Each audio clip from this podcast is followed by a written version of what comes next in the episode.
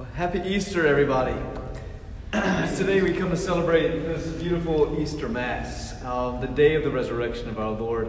You know, I couldn't help but just be so overjoyed um, whenever the Gloria started and all the lights came on and the candles began to be lit. And uh, man, my heart just wanted to explode um, to know that on this day, uh, we've been through quite a journey these past few weeks as, as people of God, as, as a nation, as a world. And this day marks the most incredible of days because this is the day that our Lord and Savior uh, rises from the grave and conquers all of our fears uh, and death itself.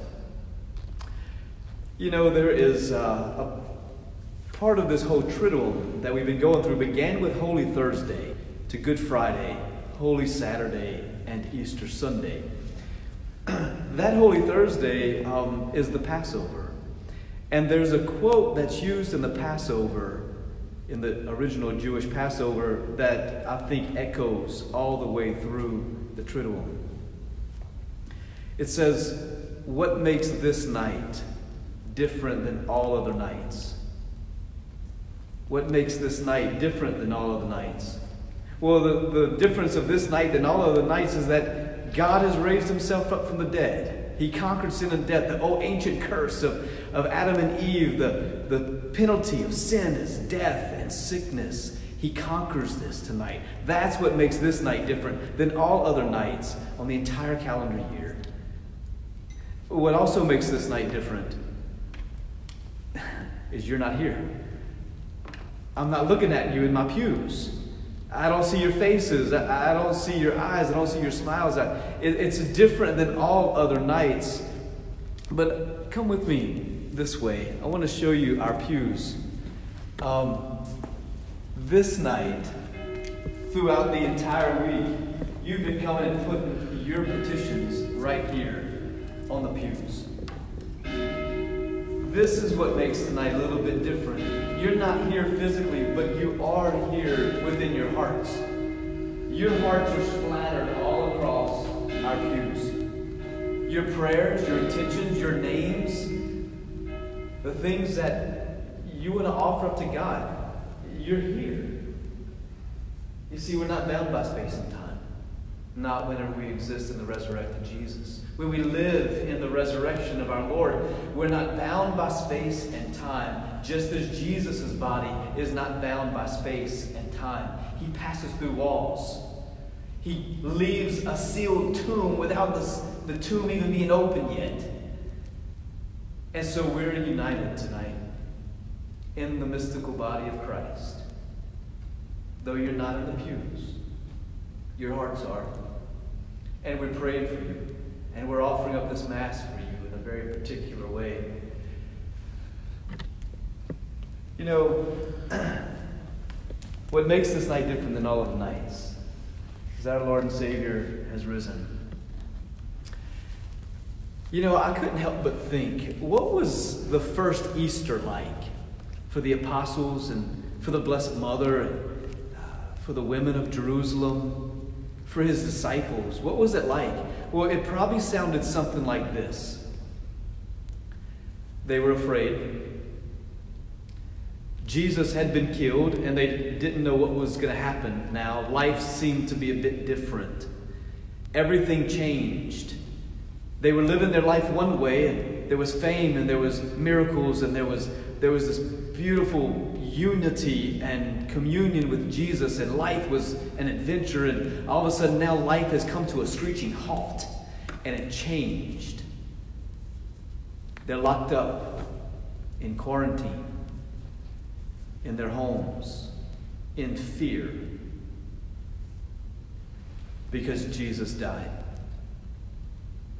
I wonder what kind of conversations they were having. I wonder if some of the apostles were like, Guys, I know Jesus talked about rising on the third day. I remember him saying it, but is he really going to rise? Like, is that really going to happen? What are we going to do now? What's life going to be like? What's going to be our new norm?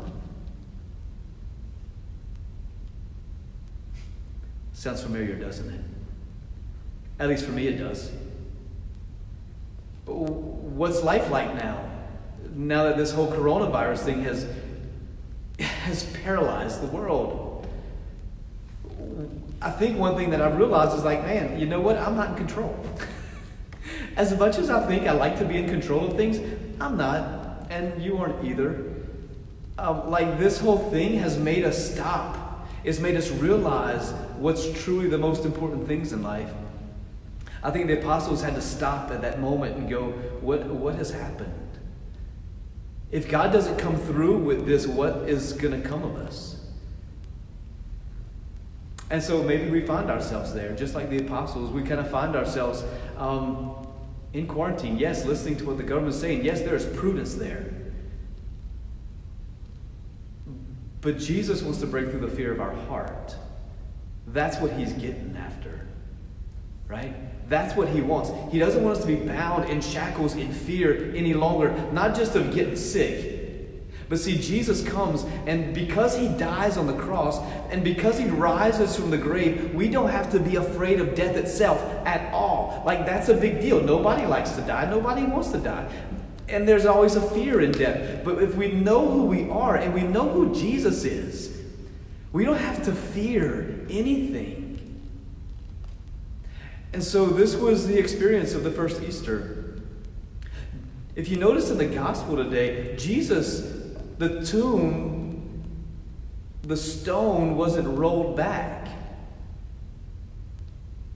It says the angel pushes that back, and the angel sits on top of the, of the stone. I think that's just the coolest thing. I don't know why the angel, you know, is sitting on top of this big stone that was sealed that nobody could get into. The angel's just kind of like sitting there chilling. Like, I don't know, maybe he's eating some of bourgeois beef jerky or something. But, but he's just like sitting there chilling out of like, why are you seeking the living amongst the dead? He is not here. He is risen. Maybe that stone is symbolic of some way. I don't know. Maybe it's a symbol of those areas of life that we just roll those stones up in front of those parts of our heart and we seal it up good and tight and we don't want anybody to get into that part of our heart. That part that's kind of stinky, you know, the part that we struggle with, the part that nobody really knows that we can't get into. You see, Jesus, in the power of Jesus Christ, these angels, the legion of angels, Jesus is the King of Kings, and this is the legion that fights for him. This legion helped conquer.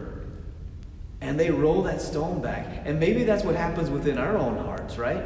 Maybe it's time for the stone of our own hearts to be rolled back, and we invite Jesus to come right into our hearts and to illuminate that, to, to bring his resurrection power right into those parts of our heart that we don't want anybody in and that we seal that door good and tight. You see, the resurrected Jesus wants to get in there. And he wants to heal and he wants to redeem and he wants to be Savior right there. You know, one thing that this whole coronavirus has done, I think, has begun to, to, to begin to like reorder our lives. Guys, I don't know about you, but life was nuts. It was crazy. And I would hear it from people all the time. Father, life is so fast. I just don't even know how to stop and be still anymore. I'm spinning everywhere. I'm going from one spot to the next, and my kids are in baseball and they're in football and they're in dancing and they're doing all these things. And I had a lady tell me the other day, she was like, Father, she said, What this thing has done for me and my families, she said, It's tragic what has happened in the world. I, I get it. But she said, What it did for me and my family, she said, I feel like a mom again and not a taxi driver. It's brought back order into our lives, into our world. It made us slow down. It let us go outside and play with your kids again. It lets you just go sit on a blanket and enjoy a little picnic. It lets you go outside and walk and run and have evening glasses of wine with your spouse and watch a good movie together and pray together you see, it, it stopped us in our tracks, and we needed to be. We needed to realize what's most important in our lives and how do we go beyond our comfort zones. You see, there's always grace. There's always grace to be found, even in the deepest tragedies, even in the midst of the cross of Jesus Christ. The, the worst tragedy that ever happened in the history of the world was whenever Jesus Christ was crucified. But that's not the end of the story. He rises from the grave and he conquers sin and death and he sets us free and he opens up the gates of heaven so we could be with him and the Father for all of eternity. See, death doesn't have the last word. That's what Jesus is showing us today. Oh, death, where is your victory? Oh, death, where is your sting? He conquers it. That's incredible gift for us. And so, in these times, wherever we find ourselves in these days, know that this disease doesn't have the final word. That word belongs to Jesus Christ, who is the Word made flesh for us. Right? And so we have the beautiful account of Genesis in our readings today. I love it. It's ordered. God is ordering all of creation. On day one, He does this. On day two, He does that. Day three, He does something else. Yeah, God is a God of order. And whenever we live in a world of chaos, He's gonna come down and he's gonna put order into our chaotic world somehow, some way. How did he do it with Jesus? He did it by way of suffering and by way of the cross. That's how he brought order back into the world. And then he rose from the grave the great hope. And so I love at the end of creation. Um, God rested he was tired. Pofbet. He had a lot going on, and he was doing so much, and he was creating everything. He was separating light from darkness, and he was creating the birds and the fish and the sea and everything in it. And man, on the seventh day, God rested. I think that's where we need to go from here. What are we going to do at the end of this pandemic? It's going to end. What are we going to do? How are we going to go back to life? What do we want to go back to? It's an important question. What are we hurrying back to? Yes, there's certain things that need to go back into order, absolutely. But we can't forget these good things that are going on. What am I going to hold on to from this? You've enjoyed spending time with your spouse in ways that maybe you haven't done in years. You've enjoyed being with your kids Liturgy has come alive in your homes in a way that it probably never would have. You see, as a church, we've always provided the liturgy for you. And now you can't be here. And so you've gotten creative and you've found ways to make the domestic church come alive in ways that would have never happened had this not taken place. Good things have come out of it. Children are drawing all over the sidewalks and on their, their, uh, their driveways and they're writing scripture passages and drawing pictures of Jesus and the cross and they're playing hopscotch outside. Man, when did that ever like come back? It wouldn't have without this. Like families are praying together now. Our youth here, our college campus, we've gone virtual for all of our Bible studies. We haven't let this stop us from bringing the gospel to the ends of the world. And you haven't let it stop you either. I've just heard such cool things that families are doing to keep the faith alive in their children traditions that are now going to be made that I pray continue from generation to generation. You couldn't have the way of the cross in the church. So, what did one little community do? All the kids decorated the way of the cross and spread it out throughout the entire neighborhood, and everybody got to go and do the way of the cross in a safe way. That probably wouldn't have happened. It's been incredible that we've entered into the creative nature of God to bring liturgy still alive. We're, we're liturgical people. We're a culture of Catholicism, and Jesus Christ is going to reign no matter what, no matter where. Jesus Christ passed through a stone that was sealed and he was raised from the dead. He goes through walls. The resurrected body of Jesus knows no bounds. And here today, it knows no bounds. You're not here physically with me, but Jesus Christ is with you in your homes. He goes beyond the, the building, the walls of this building, and is now in your home with you, celebrating, touching, enlivening, opening our hearts, entering into those areas of our hearts that we need His redemption so bad. So Jesus is with you. And this is the reality we get to live in.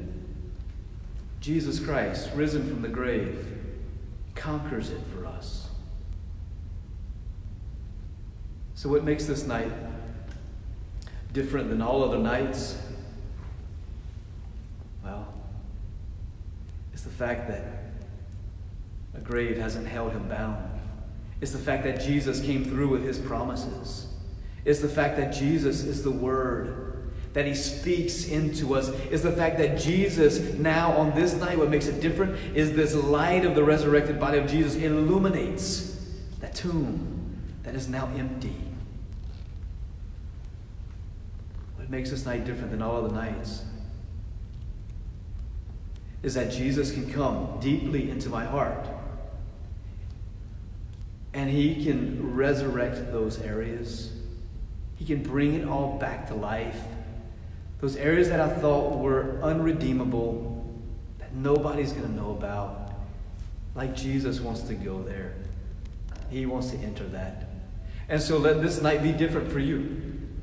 At your home tonight, let it be different. That Easter candle that you have lit in your house, let that be the symbol of the light of Jesus coming into the world, dispelling of the darkness of sin and of death. We have nothing to fear. Not whenever we serve a God who has conquered sin and death itself.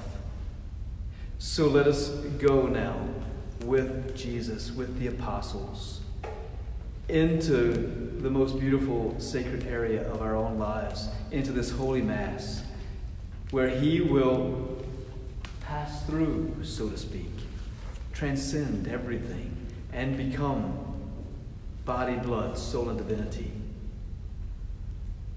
in that Holy Eucharist, which you receive spiritually tonight, and we receive for you on behalf of you and the entire church. So we give praise and honor to God who is risen from the tomb.